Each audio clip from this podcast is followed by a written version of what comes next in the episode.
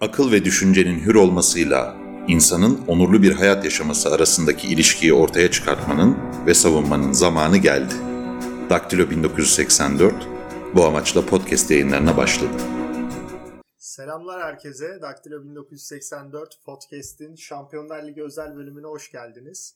Bugün Burak Bilgehan Özbek, İlkan Dalkuç ve Doğan Gülpınar'la birlikteyiz. Esasında bu podcast Patreon abonelerimize özel olarak çıkacak ilk yayın. Ardından bir hafta sonra e, Spotify'da ve iTunes'ta bulabileceksiniz. Hoş geldiniz. Hoş bulduk. Hoş bulduk. E, İlkan bir tweetten bahsediyordun. E, attığım bir tweet'i e, referans gösteriyordum arkadaşlara ya.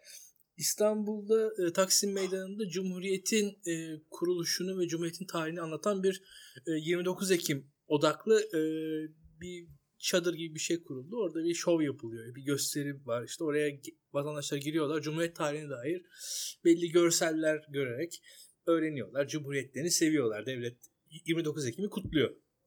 E, fakat bu Cumhurbaşkanlığı bünyesinde yapılan bir e, organizasyonmuş. E, Taksim Meydanı'nda kurulan şey. Ve öyle bir yapı kurulmuş ki şu anda buradaki herkes görsün onu paylaşırız da. Türkiye Cumhuriyeti Cumhurbaşkanlığı İletişim Başkanlığı odaklı ve e, ya resmen İletişim Başkanlığı'nın e, Taksim Meydanı'nın ortasında ve birkaç bin metrekarelik bir araziyi alıp onun üzerinde bayrağını asması şeklinde gerçekleşen ilginç bir şey. Ya benim açımdan bu önemli. Şu açıdan önemli. Türkiye'deki idarenin nasıl bir idare olduğunu gösteriyor aslında. Şu an Türkiye'de mesela Taksim Meydanı'nı bir bakanlık almıyor. Taksim Meydanı'nı Cumhurbaşkanı da almıyor. Taksim Meydanı'nı İletişim Başkanlığı alıyor. Çok ilginç bir şey. Türkiye nasıl yönetiliyor? Türkiye nereden yönetiliyor? Türkiye kimlerle yönetiliyor? Yönetim nasıl bir şey onu çok net bence gösteren bir şey. Ve İletişim Başkanlığı yazısının e, fontu e, kalın ve Türkiye Cumhuriyeti Cumhurbaşkanlığı yazısından daha büyük. Forsundan da daha büyük. Yani Normalde bu Cumhurbaşkanı saygısızlık diye başka bir yapsa ayağa kaldıracak. Evet. Ya beni, bana daha çok şeyi hatırlatan neredeyse biz yaşlı olanlar bilir 28 Şubat'ta Batı Çalışma Grubu vardı. Biz bunun devlet hiyerarşisinde nereye konduğunu bilmezdik açıkçası. Böyle e, olağanüstü zamanlarda devlet içerisinde garip yapılar vardır. Bunların e, siz protokoldeki yerlerini bilmezsiniz. Mesela Batı Çalışma Grubu kimden emir alır, nereden emir alır o bilinmezdi. Şu an esasında mesela iletişim başkanlığı protokoldeki yeri nedir? Ben pek mesela valinin altında mıdır, üstünde midir bu iletişim başkanı dediğimiz şahsiyet? Bilmiyoruz. Mesela tam öngöremiyorum da kimi valilerin altındadır, kimi valilerin üstündedir muhtemelen. Yani evet.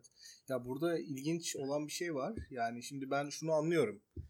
Her bürokrat ya da her kabine üyesi kendi bakanlığını öne çıkartmak ister. Yani daha fazla sistemde ağırlığı olsun ister ya da işte kendi pozisyonunu kuvvetlendirecek politikayı ister. Mesela Milli Savunma Bakanlığı savaşmak ister. Çünkü savaş döneminde daha fazla fon akar orduya, Milli Savunma Bakanlığı'na ya da Dışişleri Bakanlığı meseleyi daha diplomatik olarak çözmek ister.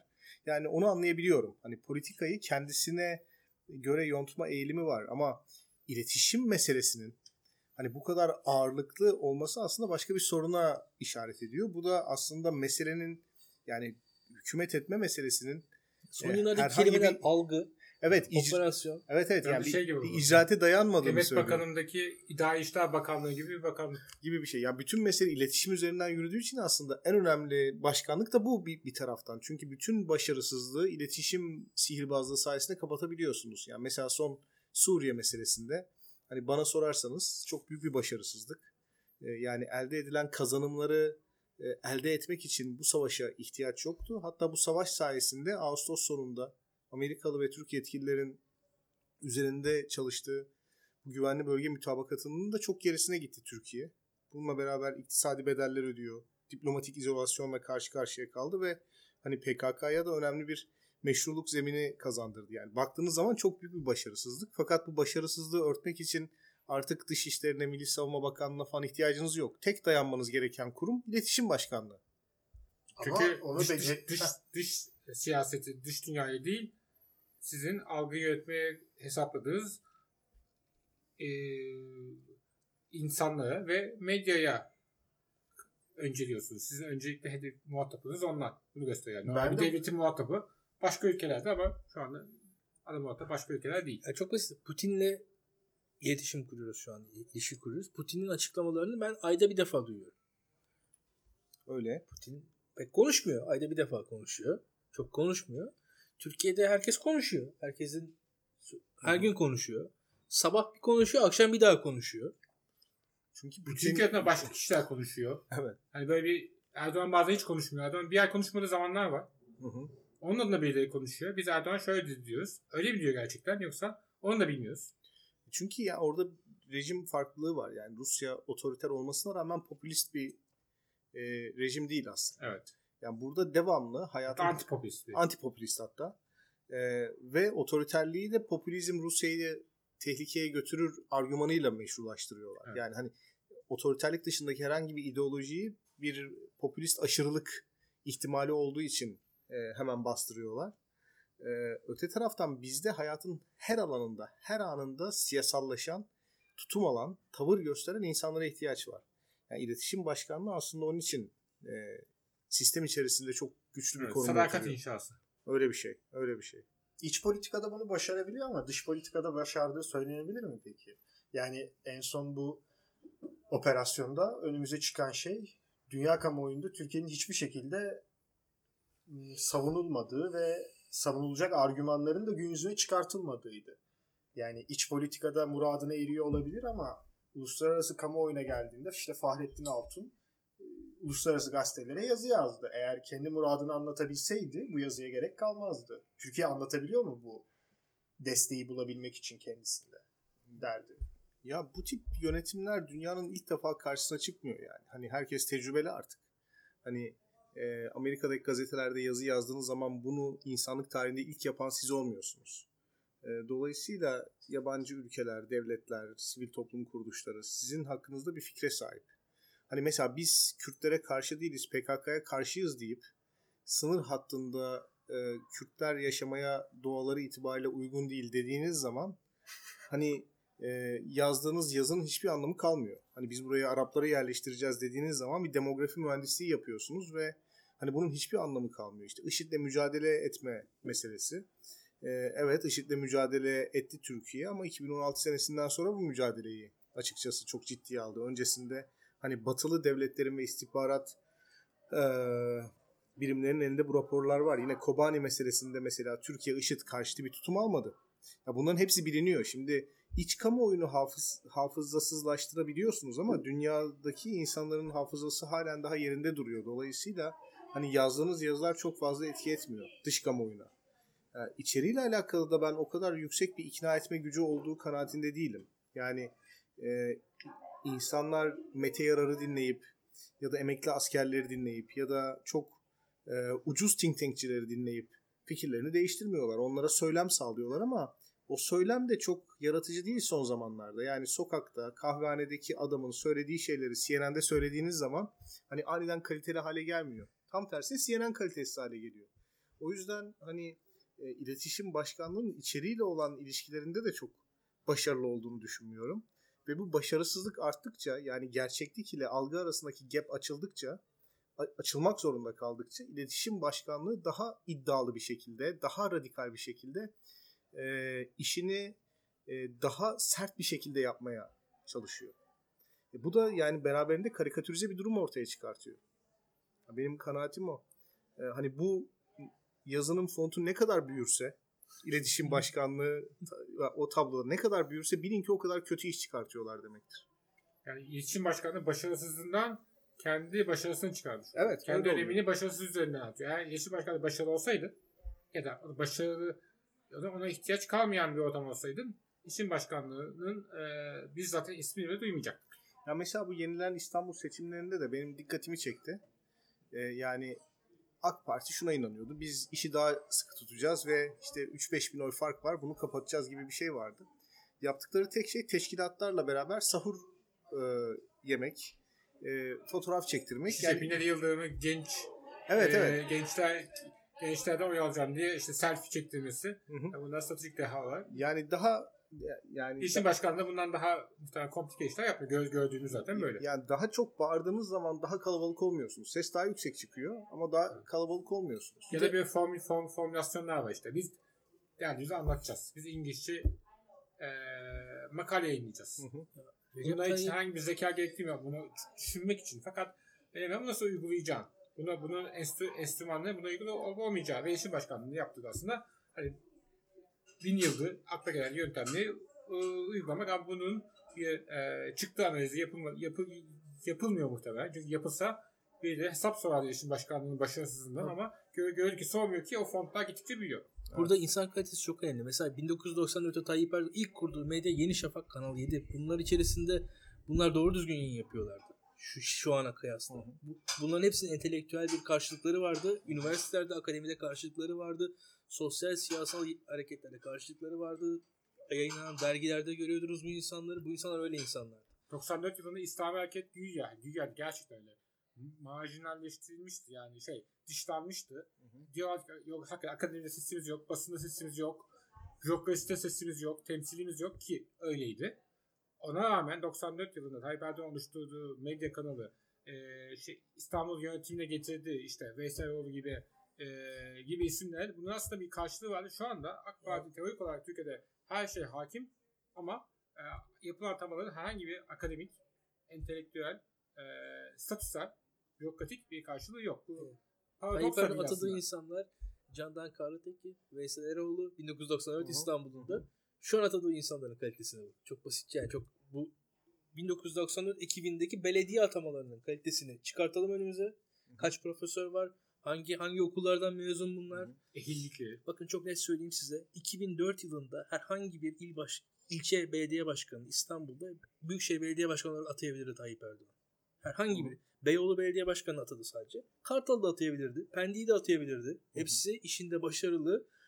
Hepsi kendi kendine bir yere gelmiş. Tırmalaya tırmalaya yükselmiş. Çalışkan adamlardı. Hepsinden bakın 2004 AK Partisi'nde herhangi bir ilçe belediye başkanını Büyükşehir Belediye Başkanı atayabilirdiniz. Bugün aday bulamadı AK Parti. Tabii. Tabii. E, Yani o mesela bu kamusal tartışmayı öne sürdüğü aktörlerde de çok belli. Yani AK Parti'nin 2000'li yıllarda birlikte hareket ettiği entelektüeller tamamıyla kontrol edebildiği insanlar değildi.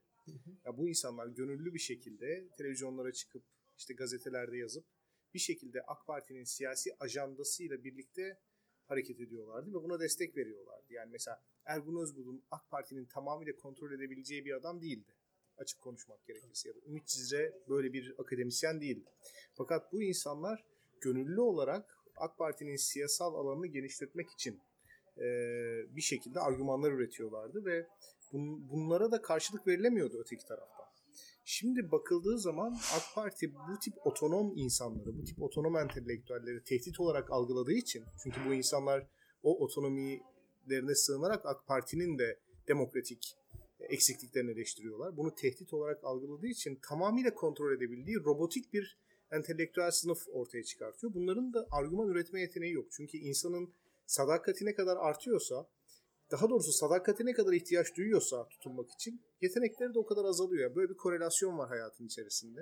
Yani şu anda kamusal tartışmada öne sürülen bu iletişim başkanlığının organize ettiğini düşündüğüm insanların gerek akademik kalitelerine, gerek argüman geliştirme yeteneklerine, gerek rasyonelitelerine bakın çok zayıf olduğunu görüyorsunuz. Yani AK Parti makinası sadece belediyelerde değil, medyada, bürokraside, iş dünyasında genel olarak böyle bir yeteneksizlik üzerinde hareket etmeye çalışıyor. Ee, o yüzden işte bu puntolar e, büyüyor. Kanaat teknisyenliğinde bir laf- lafız vardı. Daha çok da solcular kullanır. Günümüzde aslında e, kamusal tartışmaların bir tür genelde de bu neoliberal rasyoneliteyi e, normalleştirmek için e, bir enstrüman olduğunu iddia ederler. Hı hı. E, yanlış değildi. %100 belki doğru değildir ama bir mantığı vardı. Fakat AK Parti örneğinde kamuoyu şekillendirme tamamen böyle mühendislik, bir teknik proje olarak adeta böyle prospektüs gibi kullanım şeyleri var ve bunlar uygulandığı zaman hiçbir karşılığı olmuyor. Çünkü e, toplumu yönetmek, bir fikri savunmak e, bir mühendislik iştigali değil. Fakat e, bu hani e, bir iş yapıyormuş gibi yapılıyor. İşte e, belli fonlardan faydalanılıyor. Fonlardan işte New York'a gidiliyor, başına gidiliyor, otellerde kalınıyor, bir takım sunumlar yapılıyor. E, bunun e, kendi şahsi tatminleri şey yapıyor. Bunun karşılığında biz yaptık diyorlar. Hakikaten bir mühendis gibi. Fakat mühendislik de bellidir. Yani Bir matematiksel for- formülü bir uyguladığınızda e, bu aynen e, istenilen sonucu verir. Hı hı. Fakat insan yönetimi hani her ne kadar kanat teknisyenliği güzel bir laf olsa da kanat tek, teknikerin yapacağı bir iş değil. Orada tekniker boyut vardı. Fakat AK Parti için tamamen hakikaten bu kanat teknisyenliği hale geldi. Bir teknisyenlik fakat teknisyenlikte olmayacak bir işte teknisyenlik yapmaya çalışıyor. Bir de bir şey daha söyleyeceğim. Mesela bu tip dairelerde tabii gençler çalışıyor. Aslında hani e, yani gençlerin bürokrasi içerisinde yükselmesi bazı yönetimlerde daha mümkün oluyor. İşte bu e, işte Napolyon döneminde, Deli Petro döneminde, Frederick döneminde, 8. Henry döneminde gençler daha çok bürokraside yer buluyor. Şimdi orada yalnız bir ayrıma gitmemiz lazım. E, gençlerin e, radikal olarak eskiyi yıkma ajandası olabilir. Gençlerin radikal olarak yeni bir şey kurma ajandası olabilir. Şimdi eskiyi yık... Evet. Ee, yani mesela 2000'lerin başında ya da 94'te o AK Parti'nin beslendiği ve yükselmek için AK Parti'yi fırsat olarak gören gençler hakikaten bir iş yapma yeteneğine sahip olan insanlar olabilirdi. Yani bürokraside olsun, medyada olsun böyle bir profil üzerinden hareket ediyordu. Şu anda AK Parti'nin etrafında kümelenen genç profiline baktığınız zaman aslında var olan değerleri tüketmek ve var olan yapıları yıkmak gibi bir anarşizmle hareket ediyorlar. Yani mesela adam e, uluslararası ilişkiler doçenti ve temel fonksiyonu Türkiye'deki uluslararası ilişkiler paradigmasını, aklı selimi, teorileri yıkmak. Anlatabiliyor muyum? Yani böyle de aslında ve bu aslında onların radikalliğinden bir şey götürmüyor. Yani devlet kadrolarında yer bulmaları onları daha uyumlu insanlar haline getirmiyor. Radikalizmin devlete sirayet etmesini beraberinde getiriyor. Burada aklı selimden uzaklaşmak dedim Bilgehan ve son zamanlarda yazdığın çok da ses getiren bir yazı var. Bununla alakalı az önce bahsettiğimiz kamusal tartışmanın e, sadece yapılamamasından ya da tek bir elden yönetilmesinden değil, üretilen argümanların da tamamen ahlaki olmasına değindim bu yazıda. Evet. Bu yazıyla alakalı ne söylemek istersin ve bu ahlaki çerçeveden tartışmanın Türkiye'nin aslında hiçbir sorununa çözüm olmadığını, bilakis tartışmanın kendisinin e, tartışma olmaktan ziyade bir tür taraf seçme ve bir tür kutuplaşma yarattığını söyledin. E, bu acaba bu iletişim beceriksizliğini ya da iletişim kabiliyetsizliğini de beraberinde getiren bir şey mi? Yoksa zaten ahlaki tartışmalar bunu mu sonuçta? Ya zaten işte o ahlaki eksene oturtmak e, beraberinde iletişim dairesini de çok önemli kılıyor. Yani siz siyaset bilimini, ekonomiyi veya uluslararası ilişkileri halkla ilişkiler disiplininin bir alt dalı olarak algılarsanız ve halkla ilişkiler sayesinde herhangi bir politikayı tanımlamaya çalışırsanız iletişim dairesi Türkiye Cumhuriyeti'nin en önemli dairesi haline geliyor. Yani Dışişleri Bakanlığı değil, e, Ekonomi Bakanlığı değil, Hazine Müsteşarlığı değil, iletişim dairesi diğer bütün dairelerden daha önemli hale geliyor. Çünkü bir gerçeği ahlaki boyuta taşıyıp onu yorumlama tekeline sahip olabiliyorsunuz eğer yeterli enstrümanlara sahipseniz. O yüzden hani bu da neyi engelliyor? Söylediğin gibi hani ahlak subjektif olması itibariyle mutlaka kamplar yaratır. Ve insanlar birbirle diyalog kuramaz. Çünkü ahlaklı olma iddiası çok cazip bir iddiadır ve ahlaklı olduğunu iddia eden ötekini de mutlaka yargılar. Kendini dayatır ötekine.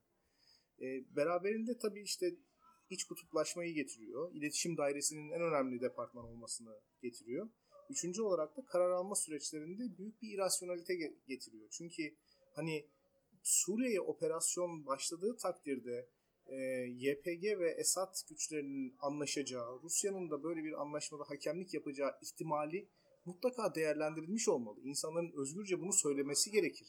Söyledikleri zaman başına bir iş gelmeyeceğini düşünmesi gerekir. Yani siyasetçinin de, akademisyenin de, gazetecinin de, entelektüelin de. Şimdi kamusal tartışmayı öldürdüğünüz zaman, operasyona karşı çıkan herkesi vatan hainliğiyle itham ettiğiniz zaman, e, sizin aldığınız kararlar tamamıyla tartışmaya kapalı hale geliyor ve bir amaca sahip olduğunuz için o amaca kendiliğinden ulaşabileceğinizi varsayıyorsunuz. Yani biz mesela Daktilo'da yazdık. Daha önce de hepimiz söyledik. Yani böyle bir müdahale Kürtler ile Esad'ın e, barışmasını, Rusya'nın bölgeye yerleşmesini ve Rusya ile PKK meselesini konuşmanızı gerektirir. Bu hakikaten önemli bir risktir. Çünkü Rusya Amerika Birleşik Devletleri'ne benzemez. Yani Amerika Birleşik Devletleri ile daha rahat iletişim kurabilirken Rusya ile daha sert bir yöntem izlemek zorunda Houston için pek bir terör örgütü bile değil. Bir terör örgütü bile değil. Ee, mesela bunlar hiç konuşulmadığı için e, hükümetin operasyon öncesinde çok rahat hareket ettiğini düşünüyorum. Mesela hiç konuşulmadı. Hiç konuşulmadığı için hükümet operasyon yaptı. Operasyon sonucu konuşulmayan senaryo gerçekleşti ve hükümet konuşulmadığı için böyle bir görüş ortaya çıkmadığı için bunun kendiliğinden olan aniden gelişen bir komplikasyon olduğunu söyleyip operasyonu başarılı olarak adlandırabiliyor yani. Hani bu, bu böyle bir silsile halinde devam ediyor. Bir de zaten öyle bir şey ki yani herhangi bir başarı kriteri koymadığınızda işte 30 kilometreden 10 kilometreye düşse de Hı hı. kontrol etme sınırı yine de başarılısın. Evet, 440 çarpı 32 idi mesela. Şu anda 100 çarpı 30 hatta o da 10 kilometreye geri gelecek. Artı terör örgütlerinin nasıl tanımlanacağı sorunu var. Mesela ÖSO'nun bir terör örgütü olup olmadığı e, ve bununla Türkiye'nin mücadele etme yükümlülüğünü kabul edip etmediği de e, soru işaretleri. E, ya da YPG güçlerinin üniforma değiştirip Suriye Milli Ordusu'na katılıp katılmayacağı da soru işareti. Yani bunları baştan konuşacaksınız ki siyasi hedefler ve bu hedeflere ulaşılacak yöntemler açık olsun, kamunun önünde olsun ve aksi bir senaryo gerçekleştiği zaman da insanlar hükümeti yargılayabilsin, oy verme davranışları değişsin. E şimdi durum ortaya çıkıyor. Sağdan soldan cılız sesler var. Topluma e, sirayet etmeye çalışıyorlar ve işte bu iletişim dairesi, gazeteler, televizyonlar, sosyal medya trolleri de bu gerçek anlaşılmasın diye gerçeğin üzerine abanmakta hükümlü. O yüzden Cumhurbaşkanlığı İletişim Dairesi değil, İletişim Dairesi'nin bağlı olduğu Cumhurbaşkanlığı. Doğru. Ve hatta şimdi şöyle bir şey var. Şu an Türkiye'de düşünelim. Mülteci meselesi konuşuluyor. Sanki Allah tarafından Türkiye'ye bahşedilmiş bir mülteciler var ortada. Yani tamam hani mesela Afganistan veya Somali mülteciler için buna yakın bir söylem kullanılabilir. Türkiye'nin çok bir müdahalesi yok bunlarda. Bunların olmasında ama Suriyeli mültecileri biz konuşuyorsak yani Türkiye burada müdahil bir ülke. Türkiye burada yani bir e, third party bystander falan değil Türkiye yani. Türkiye'nin çok benim açımdan şaşırtıcı olan şey bu. Türkiye açısından mesela mülteci tartışılıyor. Hı hı. Sanki bir e, Bulgar mülteci meselesi tartışır gibi Türkiye'de Hı, mülteci tabii. tartışan insanlar var. Hakikaten absürt yani bir Bulgaristan vatandaşı, bir Romanya vatandaşının da mül- mülteci sorununa dair fikirleri vardır. Öyle böyle tartışır. Tamam doğru. Ama bir Türk'ün tartışması bence biraz daha farklı olmalı. Yani bir Bulgar gibi tartışan, mülteci tartışan insanlar var Türkiye'de ve bu hakikaten de ya bilmiyorum belki de iletişim başkanlığının başarısı. Evet. yani e, çok enteresan. Türkiye'de mülteci meselesini bir Bulgar'ın tartıştığı gibi, bir Macar'ın tartıştığı gibi, bir Sloven'in tartıştığı gibi tartışan bayağı sayıda insan var. Çok şaşırtıcı. Bir, bir şey daha söyleyeyim. Burada bir de mesela muhtemelen birkaç hafta içerisinde, birkaç ay içerisinde en fazla İdlib meselesini tartışacağız. Tabii. Tabii. Yani ve bu İdlib meselesi aslında bağlantılı şu an Türkiye'nin yaptığı şeyle. Ama Türkiye bunu bağlantısız bir şekilde tartışacak mesela. Tabii. Sanki Türkiye'nin yaptığı bu e, müdahaleyle hiçbir alakası yokmuş. Yokmuş Orada da o oluyormuş gibi tartışacak. Tabii. Aslında öyle değil. Çünkü Suriye ordusu önemli bir insan kaynağı sıkıntısı çekiyor. YPG güçlerinin Suriye ordusuna entegre edilmesiyle beraber bir dinamizm kazanacak aslında. Orada bir cephe boşaldı. Evet. sonuçta. bir cephe boşaldı. E, ve hepsinden önemlisi hani Türkiye ile olan ilişkisini düzenlemek için Suriye e, Rusya gibi bir e, aktör tarafından himaye ediliyor. Yani hani doğrudan hani biz diyoruz ya Erdoğan Esad'la konuşsun. E, Erdoğan Esad'la konuşması o kadar kolay gerçekleşebilecek bir şey değil yani. Esad bunu gerçekten istiyorum emin değilim. Hani benimle konuşmadan önce bir Rusya ile konuş diyebilir ve bundan da çok memnun olabilir açıkçası. Hani Esad'la konuşmak her an her istediğiniz zaman başarabileceğiniz bir hedef de olmayabilir. Esasında şu an içinde bulunduğumuz süreç bir e, zaman gerektiriyordu ve bu zaman aslında Türkiye'de partilerin yıkılmasıyla daha doğrusu e, partilerin tek kişinin yönetimi altına girmesiyle oldu. Doğan sen geçenlerde bununla ilgili bir yazı yazdın ve bu yazıda e, aslında merkez sağda çok karakteristik olan bir özelliğin e, son raddeye ulaştığını ve AK Parti ile birlikte artık partilerin işlevi yitirdiğini ve liderlerin öne çıktığından bahsetti. Bu süreç tersine dönebilir bir süreç mi şu saatten sonra yoksa artık AK Parti bu yönetimini devam ettirmek isterse bu süreci daha da arttırarak devam et, e, bu otoriterleşmeyi daha da arttırarak devam ettirmek. AK Parti'nin şu an kendi yani AK Parti kendi iç tartışmasını yapamadığı için AK- e, yani AK Parti kongresinde iki adayın yarıştığını hatta tek aday tek genel başkan adayının olduğu bir yerde farklı listelerin MKK listelerinin yarıştığını şu an tahmin edemiyorsak ve muhtemelen de 3-5 yıl içinde de böyle bir şey düşün kafamıza canlanmadığına göre AK Parti zaten şu an kendini bu şekilde tanımlamış bir parti. Ha AK Parti içinde biliyoruz ki çok fazla rahatsız insan var. Hatta AK Parti e, meclis grubunun hemen tamamen rahatsız olduğunu biliyoruz. Ankara'da herkesin Hatta hakiki Evet. muhalefeti duymak istiyorsanız gerçekten bir AK Parti ile samimi bir ortamda konuşun. evet, tabii. Ank- Ankara'daki Yani her ortamda Herhangi bir CHP'den daha sert muhalefet duyabilirsiniz. Doğru. Evet. Ankara'daki her ortamda AK Parti milletvekillerinin sürekli birbiri aleyhinde konuştuğunu, olan sistemin e, ne kadar kendini cendeye e, soktuğunu konuştukları biz biliyoruz. Birinci bazen birinci elden biliyoruz, bazen ikinci elden biliyoruz ama çok farklı kaynaklardan biliyoruz. Ve bu en basit bilgi. Herhangi bir şekilde Ankara'da e, bir saat nefes al nefes alsak farkında olacağımız bir şeyi televizyon ekranlarında biz görmüyoruz. Televizyon ekranlarında sadece ve sadece e, bir sadakat gösterisini izliyoruz. Ve bu hakikaten medyanın bastırmasının en önemli kanalından bir tanesi. Oysa ki şimdi Milliyet'in zaten gazete arşivi taramaya müsait.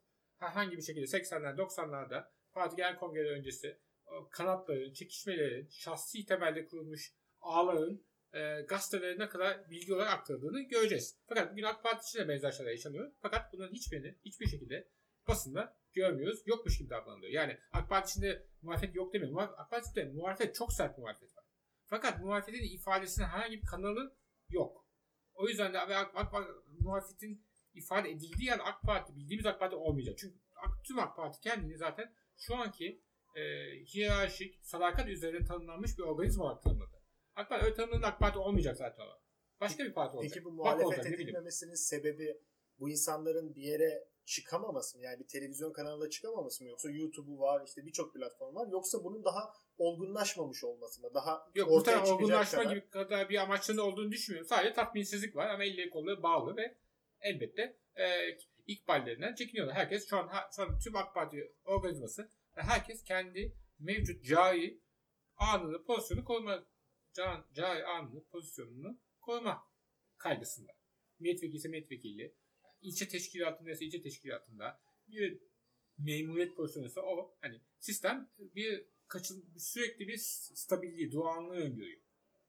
Bu du ve bu durağanlık öyle bir durağanlık ki en ufak bir müdahaleyle bunun yıkılacağı gerçek korkusu sebebiyle bu böyle davranılıyor. MHP aynı şekilde. MHP de bir siyasal parti olmaktan kendini çıkardı.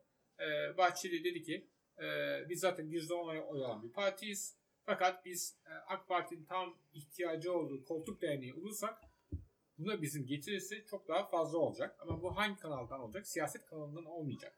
Devlet Hatta kanalından Numan olacak. mesela 17-25 Aralık soruşturmaları vesaire bu açıdan AK Parti'ye yardımcı oldu.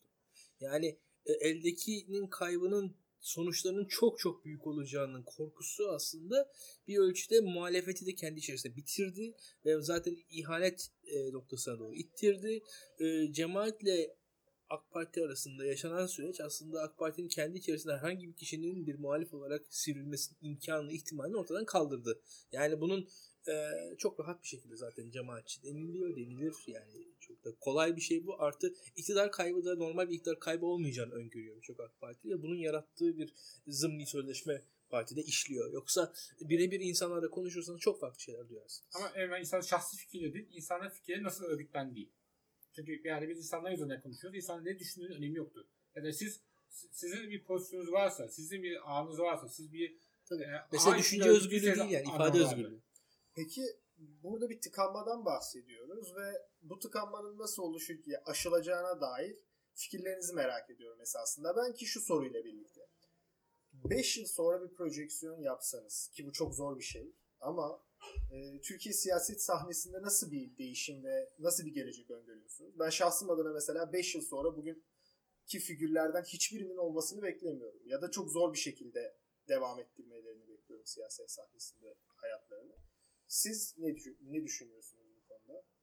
Ya benim orada e, düşüncem arkadaşlara katılıyorum. AK Parti'nin içerisinde büyük bir sıkışmışlık var ve açıkça söylemek gerekirse e, ben AK Parti'ye dair bütün bilgilerimi AK Partililerden alıyorum. Yani çok da açık bir şekilde sızdırma yapıyorlar. Konuşmak istiyorlar. E, belki önümüzdeki dönem kendilerini daha konforlu ve daha güvenli bir alanda konumlandırmak istiyorlar. Bilmiyorum ama e, çok açık bir şekilde e, dertlerini benimle paylaşıyorlar. Belki arkadaşların da böyle kontakları vardır. Şimdi bunu AK Parti içinden e, çözemeyiz. Yani AK Parti kendi içinden bir dalga yaratıp e, bunu örgütleyemeyecek. Bunu AK Parti dışından örgütlemek gerekiyor. Yani AK Parti'den ayrılan isimlerin bunu örgütlemesi ve içeriği rahatlatması, onlara bir güvenli çıkış vermesi gerekiyor. Çünkü eğer cari pozisyonu devam ettirmek öncelikse e, ve bu cari pozisyonu korumak da çok tehlikeli, çok riskli bir işse çünkü e, bu hale dönüştü. E, insanların cari pozisyonlarını korumak için yapmaları gereken şey hamaset ve sadakat ve bu her insanın kolaylıkla becerebileceği bir şey. Yani hani çok bilgili bir adam pozisyonunu korumak için mesela TÜBİTAK'ın başına gelmek için bir uçak mühendisliği profesörü olmanız gerekirken bunun yerine çok sadakat ve hamaset sahibi bir adam olmanız isteniyorsa e, iyi bir uçak mühendisi çok az bulunur ama sadakat ve hamaset yapabilecek adam çok fazla. Büyük bir rekabeti açıyorsunuz kendinizi ve muhtemelen koltuğunuzu kaybedeceksiniz. Pozisyonunuzu kaybedeceksiniz. O yüzden dışarıda bir örgütlenme, işte bu Babacan ve Davutoğlu'nun hareketleri o açıdan çok önemli. Dışarıda bir örgütlenme bu parti içinde sıkışmış ve sistematik bir şekilde mağdur olan, sistematik bir şekilde rekabete ve meydan okumaya açık AK Partilileri oraya doğru kanalize edecek. Ee, yalnız Babacan ve Davutoğlu'nun işi oldukça zor. Ee, gerçekten zor.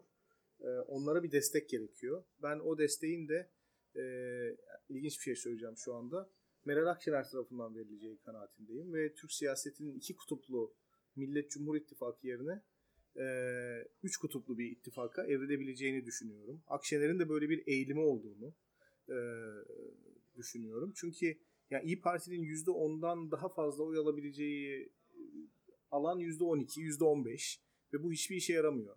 Fakat yeni bir kutup oluşturabilirlerse e, CHP, HDP, e, İyi Parti, Saadet, Babacan bunun yanı karşısında da işte MHP ve AKP kutbu, üç kutuplu bir siyaset oluşursa hani ben önümüzdeki dönemde çok daha farklı bir gündem değerlendirebileceğimizi düşünüyorum.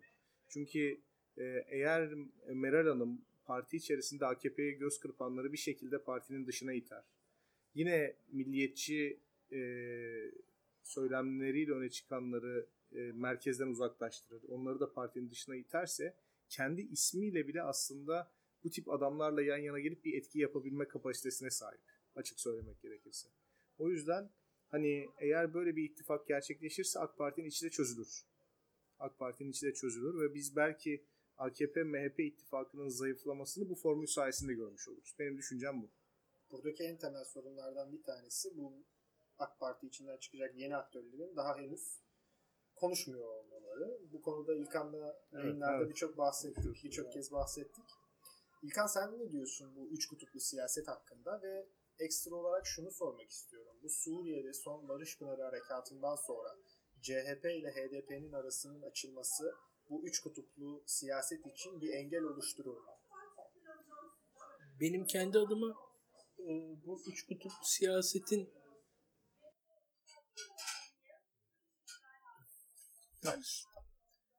ya ben kendi adıma üç kutuplu siyasetin öyle çok çok kolayca hızlı kurulacağını düşünmüyorum. Birazcık şüpheliyim o konuda. Ancak e, şöyle söyleyeyim. E, Cumhuriyet Halk Partisi ile HDP arasındaki ilişki e, bir günde kurulmadığı gibi bir günde bozulacak bir ilişki değildir. Bunun kurulmasının yolları vardır.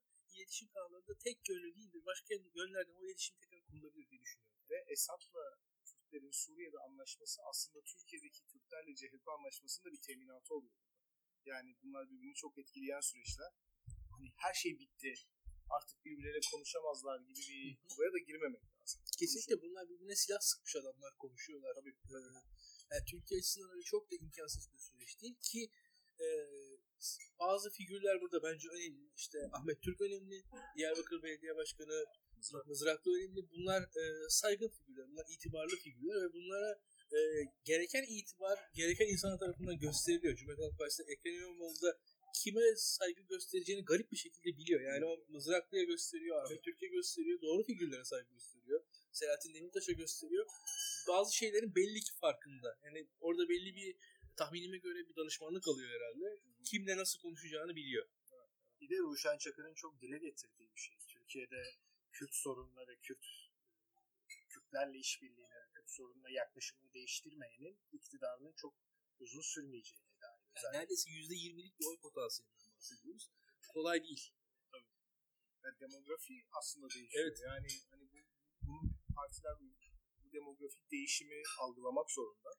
Hatta şey var. SHP DEP'le HEP'le ittifak yaptığı zaman %3-4'lük bir partiydi. Yani hani şu an %13'lük bir partiden bahsediyoruz. Ve gerçekten o ittifak yanlıştı, bu ittifak yanlış diye çok basitçe sonuca giden insanlar var. Ee, bazen hani 20 yıl önce hataydı şimdi çok basit. Her şey aynı olsa bile e, demografik olarak farklı Türkiye. Ya bir de CHP'nin hani Kürtlerin oyunu almak için değil yani sosyal demokrasinin gereği olarak bu etnik sorunu çözmek için bir projesi olmalı. Bir Her de şeyin ötesinde. şunu söylemek lazım. AK Parti'nin de bence devlete söylediği bir şey vardı. Kürt meselesini ben çözerim. Yani Evet. Onu da e, devlet açısından hala varsa bilmiyorum ne kadar var ne kadar yok ama devletin e, en azından derinlikleri açısından değil AK Parti'nin bir anlamı, işlevi, e, bir bir manası vardı. AK Parti'deki AK Parti'den en nefret edildiği zamanlarda düşünün 2007 Cumhuriyet mitinglerinde herkes AK Parti'den güya nefret ediyordu. O mitingler sırasında herkes Diyarbakır seçimlerinde oyum AK Parti'ye veriyordu. Ben bu sene e, Kor General rütbesinden yeni emekli olmuş bir paşayla e, konuşma fırsatı buldum. E, tam bu iki seçim arasındaki dönemde görüştüm. E, bana e, HDP'lilerin e, CHP'ye oy vermesinin, İstanbul'daki Kürtlerin CHP'ye oy vermesinin aslında çok iyi bir şey olduğunu, sevindirici bir gelişme olduğunu, aslında devletin 90'lı yıllarda aynı politikayı hani Diyarbakır'da e, Refah Partisi'ne oyları yönlendirerek uygula, izlediğini, bundan mutlu olduğunu, e, dolayısıyla hani Kürtlerin ne kadar Türk partilerine e, ortaklaştıkça ne kadar ortaklaşırlarsa o kadar aslında kaynaştıklarını falan söyledi. O bakımdan hani devletin de Kürt sorununu çözerim diyen adamlara karşı refleksi çok sanıldığı kadar da alerjik değil. Yeter ki bir projeyle gelinsin. CHP'nin e, şu anda e, sempatik mesajların ötesine geçip bir proje geliştirmesi gerekiyor. Kesinlikle. Yani AK Parti'nin bir Kürt politikası vardı. CHP'nin de Kürt politikası olması gerekiyor. gerekiyor. Kesin.